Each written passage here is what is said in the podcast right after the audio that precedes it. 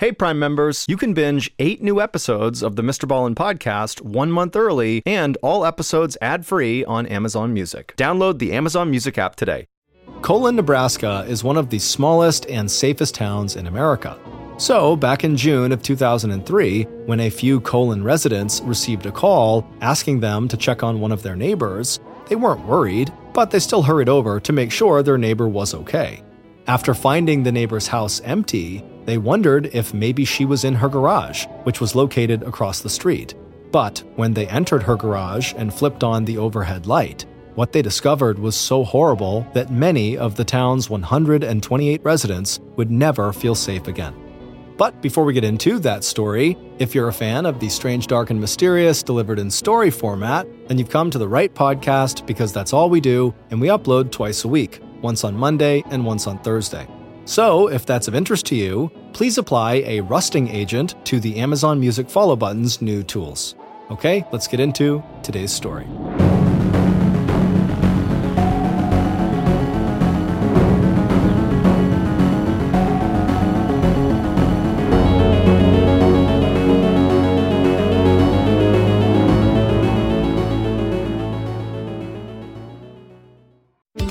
List you know and trust is now Angie, and we're so much more than just a list. We still connect you with top local pros and show you ratings and reviews, but now we also let you compare upfront prices on hundreds of projects and book a service instantly. We can even handle the rest of your project from start to finish. So remember, Angie's list is now Angie, and we're here to get your job done right. Get started at Angie.com. That's A N G I, or download the app today. Okay, it's time to commit. 2024 is the year for prioritizing yourself. Begin your new smile journey with Byte, and you could start seeing results in just two to three weeks. Just order your at home impression kit today for only $14.95 at Byte.com. Byte clear aligners are doctor directed and delivered to your door.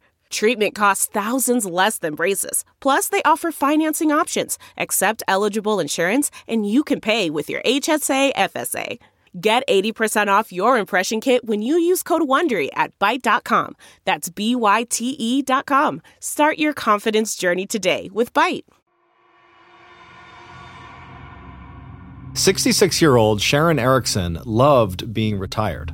And as the former assistant treasurer of Saunders County stepped out of her house on this cool Thursday morning in June of 2003, she thought, not for the first time, that one of her only regrets in life was that she hadn't retired a few years sooner. Now, turning to look up and down the tiny business district of Colon, Nebraska, one of the smallest towns in America, Sharon ran through her mental list of what she planned to do that early summer day. After spending 37 years collecting tax revenue and keeping perfect records of complicated financial transactions, the routines that Sharon had put in place over the last five years of her non working life had given her the time and opportunity to pursue her own interests and hobbies. And even though getting her hair styled every Thursday afternoon was not exactly a hobby, it was one of the weekly appointments that Sharon looked forward to the most. Putting her hand up to her brown hair, Sharon patted the big puffy curls that had been her signature style for as long as she could remember.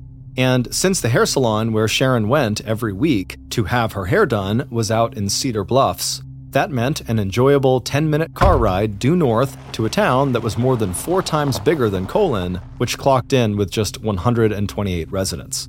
For Sharon, the drive to Cedar Bluffs was also a trip down memory lane. This was where Sharon had gone to high school, the same high school where Sharon's mother had spent years of her teaching career. In addition to seeing some familiar sights and maybe grabbing a quick bite to eat, Sharon's weekly appointment was always a nice opportunity to chat with her hairdresser about what was going on in Saunders County, where both towns were located, and to exchange local news, personal stories, and opinions about everything from the weather to state and county politics.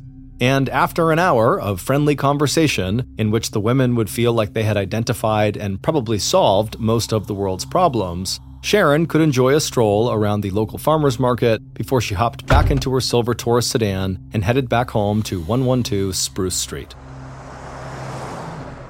Sharon knew that from the outside, this weekly visit to Cedar Bluffs, along with her other daily and weekly routines, might look unexciting and even boring, But to Sharon, who had been divorced for many years and who did not have any children, these routines represented all the ways in which she had become part of the social fabric of Colon, Nebraska, her home for the last 47 years. And it was this connection that had made Sharon's retirement meaningful. As the strongly built woman with bright blue eyes and big hair stepped into the post office right next to her home, she stopped long enough to say good morning to the postmaster, Rick Hartman, before walking over to her post office box to check for mail. Sharon was good friends with Rick. She had hired him to do various repairs and improvements to her house, and when Sharon was away on one of the trips she enjoyed taking with her cousin, who lived 40 minutes south in Lincoln, Sharon left her house key with Rick so he could keep his eye on the property while she was gone. The post office, always Sharon's first stop, was also a good place for Sharon to catch up with neighbors and local news. And even though Sharon had never been known as a person who meddled or pried into other people's business, all her years in customer service and all her years of handling bills and money had left Sharon with a keen eye for making sure that things in her own little hometown were running smoothly. Sharon had always been known at the Saunders County Treasurer's Office as a very honest and straightforward person who would not cheat her employer or taxpayers out of a single minute's worth of work. She was also known as someone who would not shy away from confronting someone if she thought they were doing something wrong or inappropriate. That was an attitude that Sharon had learned as the oldest of three children who'd been raised on a farm in Dodge, Nebraska, and who'd grown up taking care of land and livestock.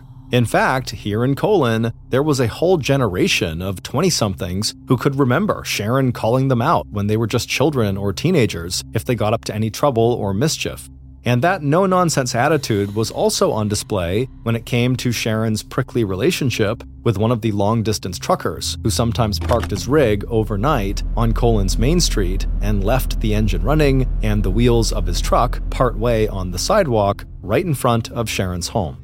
As the postmaster, Rick, and everyone else in the tiny town knew, Sharon had an ongoing argument with the trucker, and, like everything else in Colon, disputes like that sparked plenty of satisfying gossip, and there was speculation that the trucker actually enjoyed riling up his strong willed and outspoken critic.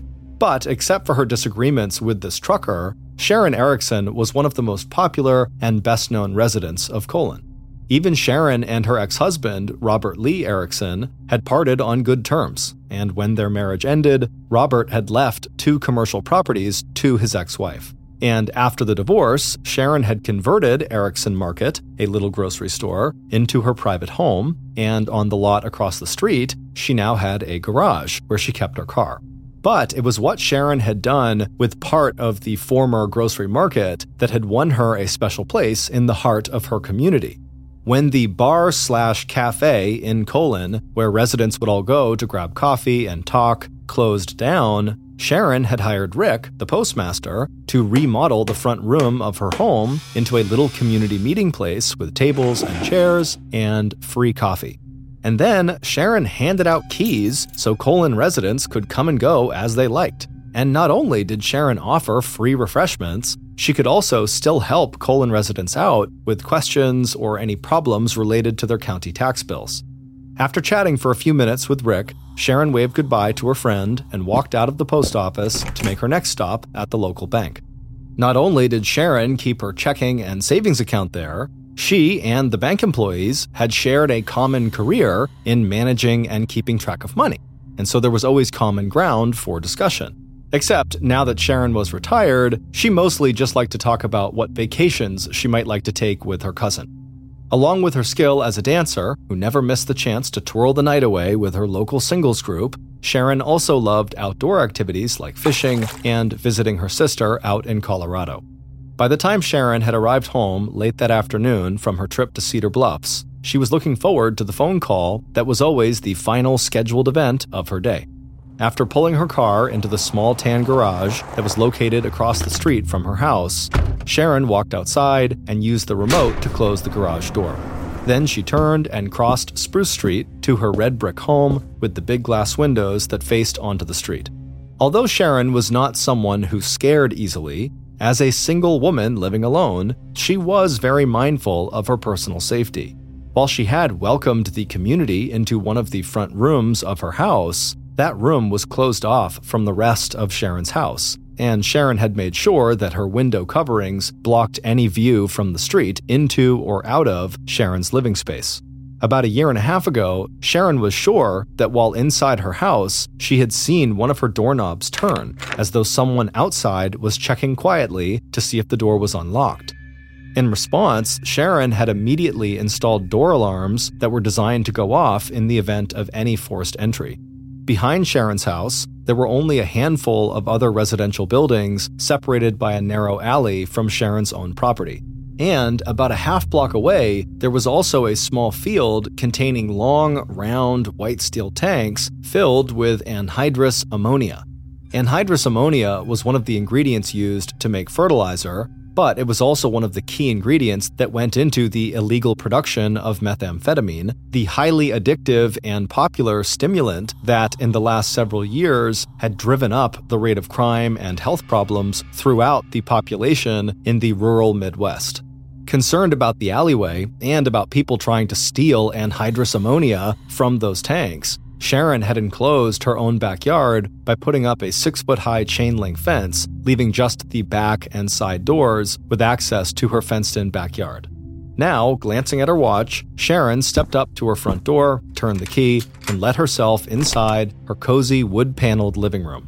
Sharon was looking forward to changing into comfortable clothes, admiring her freshly styled hair, then settling into the soft brown armchair tucked into the corner next to a reading lamp. And then, at 5 p.m. sharp, Sharon would do what she did every day chat on the telephone with her cousin in Lincoln. The two women, who enjoyed traveling together and who visited each other at least several times a week, had plans to get together that Sunday for lunch and a movie. After chatting for a few minutes, the two friends confirmed those plans and then ended the call. As for the rest of Sharon's day, it wouldn't be too long before Sharon made one quick circuit of her house and made sure all the doors were locked and she was buttoned up tight for the night. Not that Sharon expected any trouble. After all, if there was one person in Colon who knew all of her neighbors and practically everybody else in town, it was Sharon. To her, the little town of Colon was an open book, and a book with its ever changing stories and secrets that Sharon never tired of reading. And besides, when it came to personal safety, Sharon had one more line of defense. Tucked inside the drawer of her nightstand, right next to Sharon's bed, was a small Beretta handgun. It wasn't until the evening of Monday, June 30th, 2003, that Sharon Erickson's cousin in Lincoln picked up the phone and dialed the number for the state bank in Colon, where Sharon did her banking. Sharon and her cousin had spent the previous day, Sunday, having lunch together and watching a movie. When Sharon had left Lincoln at 4:30 p.m. that Sunday afternoon, the two friends had said goodbye and promised to talk again the next day, Monday, at the usual time, 5 p.m. But it was now nearly 6 p.m. on Monday, and Sharon was not picking up her phone despite her cousin calling her over and over again. And Sharon's cousin could just not keep the concern out of her voice when she asked if anyone at the bank could just walk two doors down the street to Sharon's house and just make sure Sharon was okay. In a town as small as Colon, where residents were used to looking out for one another, this was not an unusual request. But even though two bank employees immediately made arrangements to step away from their workstations to go check on Sharon, Given how little crime there was in this tiny town, they were not really that worried. All that changed when the two women reached the front door of Sharon's house and saw an unread morning newspaper lying inside the screen door. Along with the folded newspaper was a delivery of frozen food with a sticker indicating it had been left there at about 1 p.m. and a note, Sorry I missed you, that suggested Sharon had not answered the delivery person's knock on the door. Even as their own knocks went unanswered, the two women from the bank were suddenly aware of the sound of a door alarm going off in the side or the back of the house. A minute later, and the women had called Sharon's friend and Colon's postmaster, Rick Hartman. Together, the three of them entered the unlocked front door to Sharon's house, their sense of neighborly concern quickly turning to worry and dread. One look into Sharon's empty bedroom, and that worry turned to fear. Sharon's bed was unmade, and on top of her nightstand, Rick saw an empty gun holster. The only other place left to search for their missing neighbor was Sharon's garage across the street. grabbing the extra remote from its hook near the front door, it was only moments before Sharon's friends were watching the garage door slowly roll upward to reveal Sharon's silver Taurus. And there, right next to the car, lay the blood spattered body of its owner, 66 year old Sharon Erickson. And next to her body lay a small black Beretta pistol. By 7 p.m. on the evening of that Monday, June 30th, a little over 24 hours after Sharon had arrived home from her Sunday afternoon visit with her cousin in Lincoln, the street outside Sharon's home and garage was filled with flashing lights as sheriff deputies and medical personnel responded to the 911 call that Rick had made about 15 minutes earlier at 6:42 p.m. And right from the very start of the investigation into what had happened inside that garage, the town's postmaster did not hold back when it came to offering law enforcement his personal theories and observations. Even before the yellow crime scene tape was strung up around the perimeter of both properties, Rick Hartman was explaining to police that Sharon must have used the handgun that was found on the floor of the garage to commit suicide.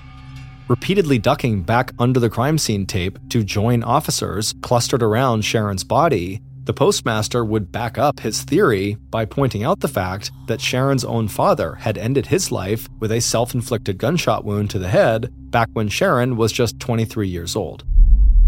But even a very quick examination of Sharon's body, laying face up on the floor and parallel to her car, was enough for investigators to rule out suicide because not only was the Beretta unloaded and showing no signs of having been recently fired, there was also a bloody footprint on the floor that did not belong to Sharon. And after visually inspecting the injuries to Sharon's body, it looked to police like whoever else had been in that garage hadn't shot Sharon. Instead, they had delivered a long and savage beating to one of Colon's best known residents.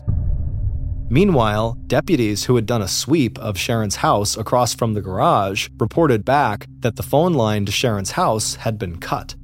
It also appeared that an intruder had climbed over Sharon's six foot high fence and then used a chisel to break into Sharon's house through the side door, setting off the door alarms as well as the motion sensor alarms in the backyard. And even though Sharon's security system seemed to have worked, the actual alarms had not been loud enough for any of Sharon's neighbors to notice that Sharon's house had been broken into. Even as the Saunders County Sheriff's Department put out the call for assistance in the case to the Nebraska State Patrol, investigators on the scene noticed one more chilling detail about the crime scene. The shirt Sharon was wearing had been pulled up and her underwear was exposed. It now appeared likely that the first homicide in Colon in more than 40 years might also include a sexual assault. Within hours of discovering Sharon's body, crime techs were busy collecting and processing physical evidence from the house and garage on Spruce Street, and police had already begun fanning out around the tiny town of Colon to see if anyone heard or saw anything suspicious that might be connected to the murder. But wherever state and local police went, it seemed like the terrified residents of Colon had already heard about the brutal attack, and the town was already swirling with rumors and speculation. Was the killer someone Sharon knew, or a random stranger passing through town? Was this a burglary gone wrong? Was the murder somehow connected to Sharon's past and to her work at the county treasurer's office? And at the center of all the speculation, residents were asking themselves what was it about Sharon Erickson that they didn't know?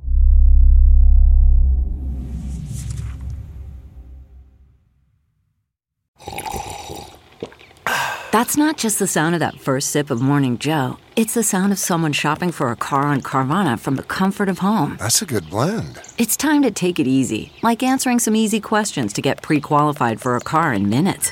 Talk about starting the morning right. Just like customizing your terms so your car fits your budget. Mm-mm-mm. Visit Carvana.com or download the app to experience car shopping the way it should be convenient, comfortable. Ah. CarMax is putting peace of mind back in car shopping by putting you in the driver's seat to find a ride that's right for you. Because at CarMax, we believe you shouldn't just settle for a car, you should love your car. That's why every car we sell is CarMax certified quality so you can be sure with upfront pricing that's the same for every customer. So don't settle. Find love at first drive and start shopping now at CarMax.com. CarMax, the way car buying should be. By Tuesday, July 1st, the day after Sharon had been killed, there was already one name at the top of investigators' list of possible suspects Colon's postmaster and volunteer firefighter, Rick Hartman. In the absence of a husband or romantic partner who might have had a personal motive for killing Sharon, Rick appeared to be an exceptionally close friend of Sharon's, someone Sharon had entrusted with a key to her house, and someone who had helped her with improvements to her property. Rick had also drawn suspicion to himself with his intense interest in what police were thinking and doing, and by repeatedly showing up near and even inside the marked off crime scene areas. At the same time that police began to have conversations with Rick about his movements in the days leading up to Sharon's murder, investigators were also following up on another possible theory that Sharon's murder had been the result of a robbery gone wrong. Even though nothing of value seemed to be missing from Sharon's house, investigators were looking at the possibility that the break in had awakened Sharon, who then confronted the robber with her unloaded pistol before fleeing from her house to the safety of her garage and the cell phone she kept inside her car. It was there that Sharon had been attacked and killed. But it wasn't long before both theories, Rick as murderer and robbery gone wrong, seemed to hit a dead end. Rick's wife and family confirmed his alibi for the likely time of Sharon's death. As for the robbery, the only person in town with a history of criminal offenses was a 24 year old man who lived with his mother in a house across the alley behind Sharon's house. But like Rick, James Mars also had an alibi for the time of the murder.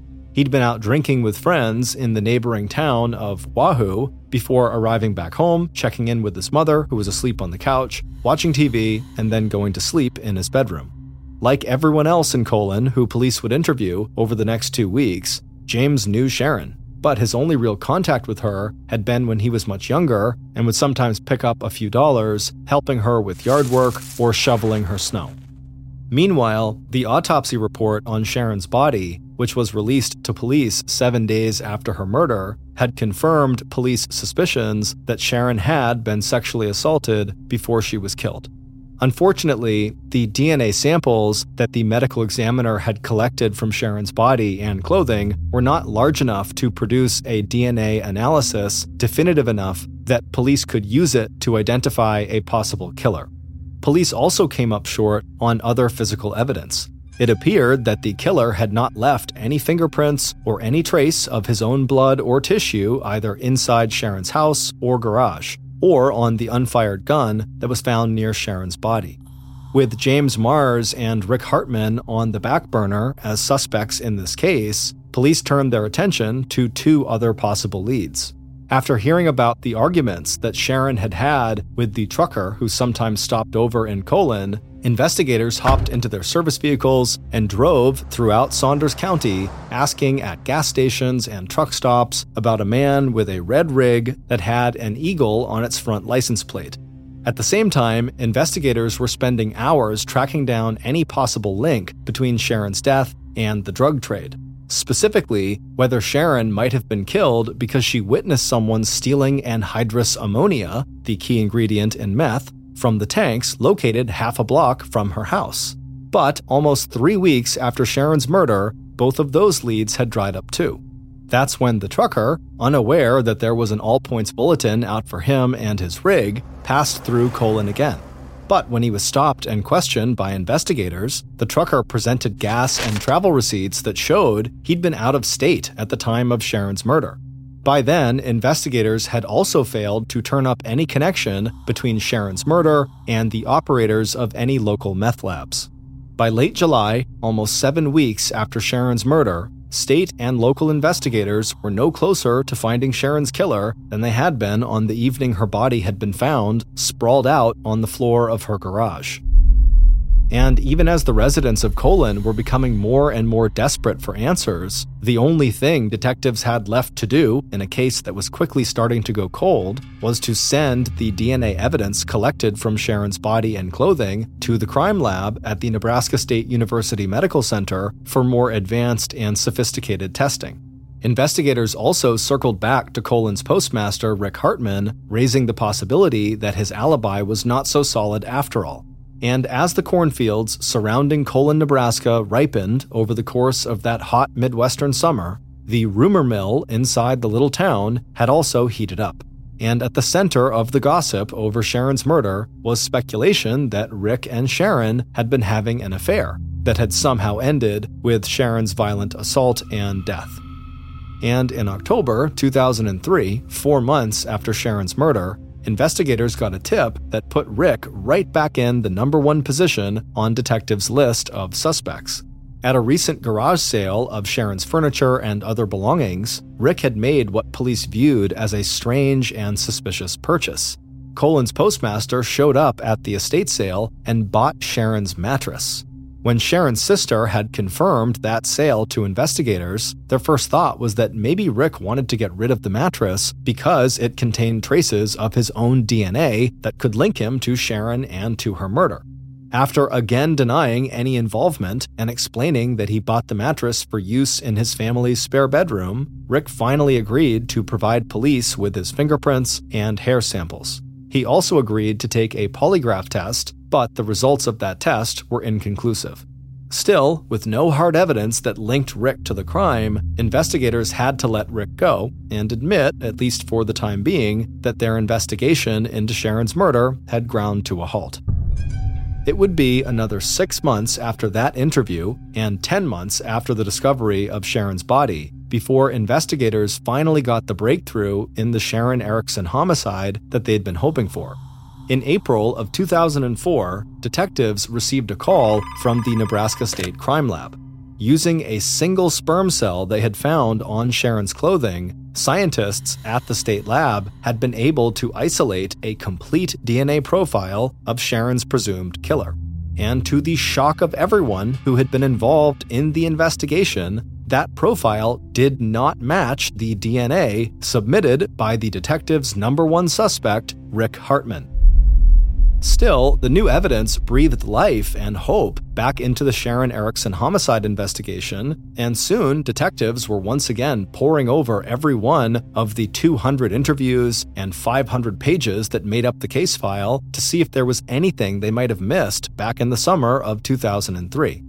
And within days, police had launched a DNA dragnet spreading out across Colon and other areas of Saunders County to collect DNA samples from people whose names they had found listed in previous interviews, and sending each of those samples straight back to the Nebraska University Crime Lab.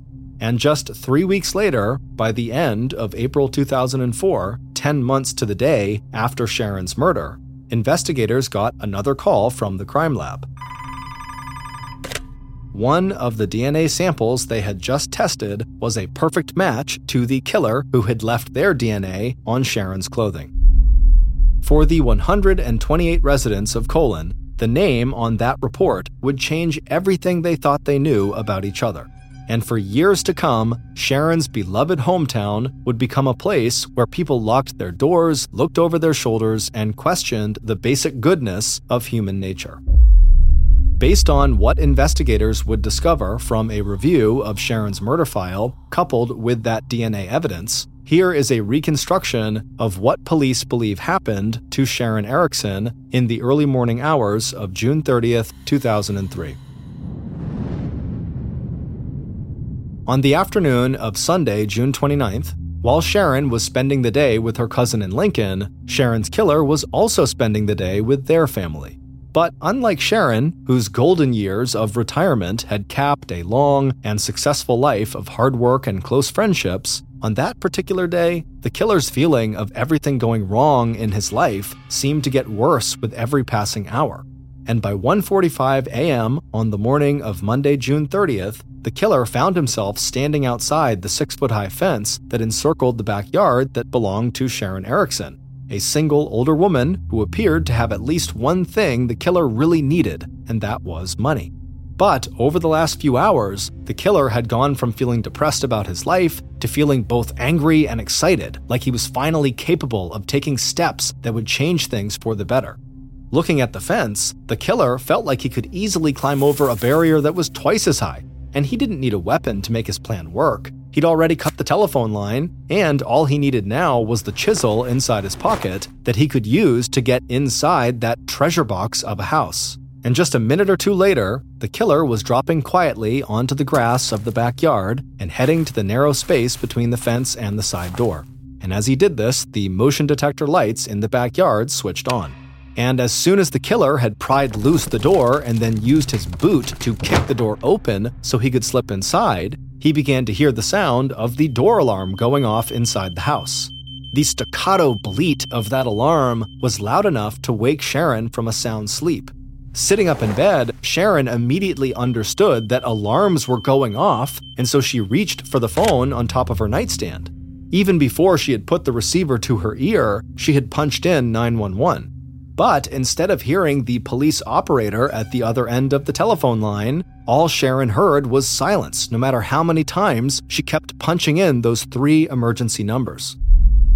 Dropping the phone and switching on her bedside lamp, Sharon jumped out of her bed, opened the drawer of the nightstand, and pulled out the holster where she kept her pistol. Even though the gun was not loaded, the Beretta felt solid and heavy in Sharon's hand. Dropping the holster onto the tumbled sheets, Sharon wrapped both of her hands around the grip of the gun, and when the intruder stepped inside her bedroom a moment later, Sharon was there, waiting, gun pointed straight at his chest. But as soon as Sharon saw the face of her intruder, her eyes widened and the gun dropped a few inches as a burst of anger ran through Sharon's body. Yelling at the man in front of her to get out of her house, to leave and never come back, Sharon stepped forward to close the distance between them. Faced with Sharon's fury and looking down the barrel of a Beretta pistol, the intruder backed up, tried to get his bearings, and tried to remember that feeling of power that had surged through him when he had swung his body over Sharon's fence and kicked her door in just a few minutes ago. But the last thing he had expected when he entered Sharon's house was this show of anger and defiance, and this voice that put into words all of his failings and mistakes. Pivoting suddenly, the killer made for the door. It turned out there was nothing worth stealing in this house anyway, and now he just had to get away. But even as the killer slipped outside and headed for the empty street, he could hear Sharon's footsteps behind him. Dropping back into the shadows, the killer watched as Sharon, dressed, carrying her purse, wearing her slippers, gun in hand, came running out the front door and headed for her tan garage 50 yards away, already clicking the remote that opened the garage door. And suddenly, the killer understood what Sharon was about to do. She must have a cell phone inside her car, and she was going to call the police, tell them who he was and what had just happened. Sprinting out from the shadows, the killer raced after Sharon and made it into the garage right behind her, even as the garage door was starting to roll back down. According to the autopsy that would be conducted on Sharon's body 36 hours later, the medical examiner would determine that the actual cause of Sharon's death was strangulation. But that came after a beating that would leave Sharon with severe blunt force trauma to the left side of her head, nose, and her left eye. Defensive wounds all along the left side of her body, along with cuts and bruising to her face, arms, and legs, all indicated that Sharon had struggled against her attacker with all of her strength. But all of Sharon's strength and all of her will to live would not be enough to save her. Before the attack in that garage was over, Sharon's killer, a man Sharon had known since he was a small child, sexually assaulted the 66 year old retiree who had spent most of her life helping other people. Finally, Sharon's killer unwrapped his hands from around Sharon's throat. But when he looked down at his victim, Sharon's killer was shocked to find that Sharon was still alive. Exhausted, 24 year old James Mars, who had been one of the teenagers Sharon had once scolded for getting into mischief, climbed to his feet. Stepping onto Sharon's chest and neck, he could feel her ribs and the bones in her neck start to break under the weight of his boots. He literally stamped the life out of his victim. It would turn out the alibi James Mars had given investigators back in July of 2003, about 11 days after Sharon was discovered, was riddled with lies. After spending the afternoon of Sunday, June 29th, just across the state border in Kansas, helping his aunt put a new roof on her house, James headed back into Nebraska to drink beer at one of his friends' houses. But by 12:30 a.m. on Monday morning, June 30th, James and at least one friend had gone to a local bar where they continued to drink for another half hour or so until they moved to a second bar called the Oasis. But they arrived at the Oasis right as the bar had stopped serving alcohol.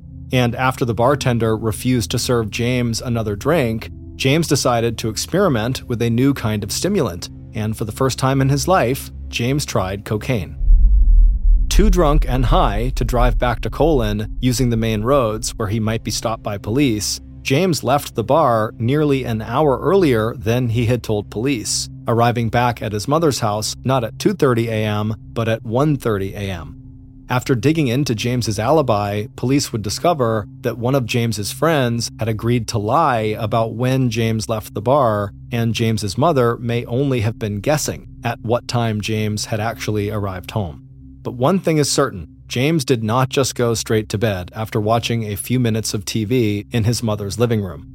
Instead, by 1:45 a.m., riding a cocaine and alcohol high, James had decided that he could at least solve one problem in his life the fact that he was flat broke by robbing his neighbor who lived just across the alley that separated their two houses.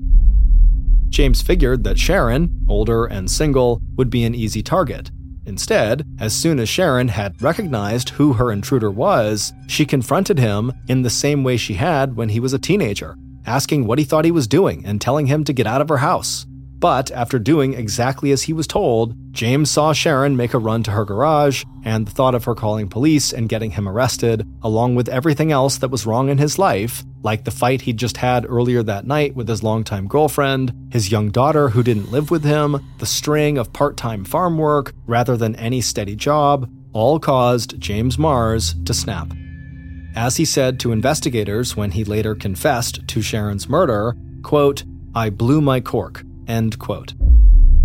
It wasn't until April 16, 2004, 10 months after Sharon's murder, and six months after James had moved out of Colon to Lincoln, Nebraska, that detectives located James, re interviewed him, and requested a DNA swab, which he agreed to give them. 13 days later, on April 29th, James's DNA came back as a complete match to the sperm cell that was found on Sharon's clothing. Five days later, on May 4th, 2004, James Mars was arrested and charged with first degree murder. Three months later, in August of 2005, James Mars avoided a jury trial by pleading guilty to a lesser charge of second degree murder that he believed would come with a maximum sentence of 20 years in prison. Instead, in January of 2006, three years and six months after killing his next door neighbor, James was sentenced to life in prison without the possibility of parole. Explaining the severity of the sentence, the judge told James, quote, Nothing I can say or do to you today can repair what your actions have done. You've taken a loved one, terrorized your community, and placed residents under a cloud of fear and suspicion. End quote.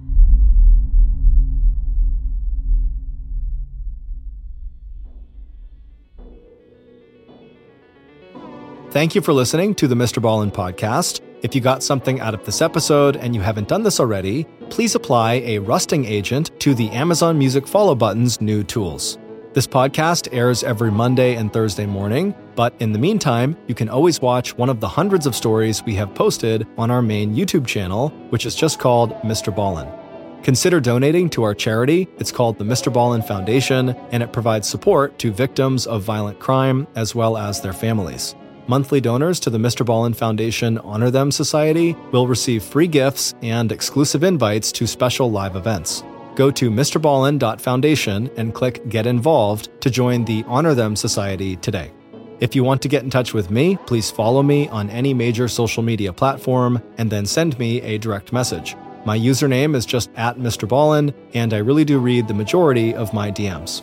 To check out our merchandise, to join our Discord server, or just see what's going on at Ballen Studios, head on over to our brand new website, ballenstudios.com. So that's going to do it. I really appreciate your support. Until next time, see ya.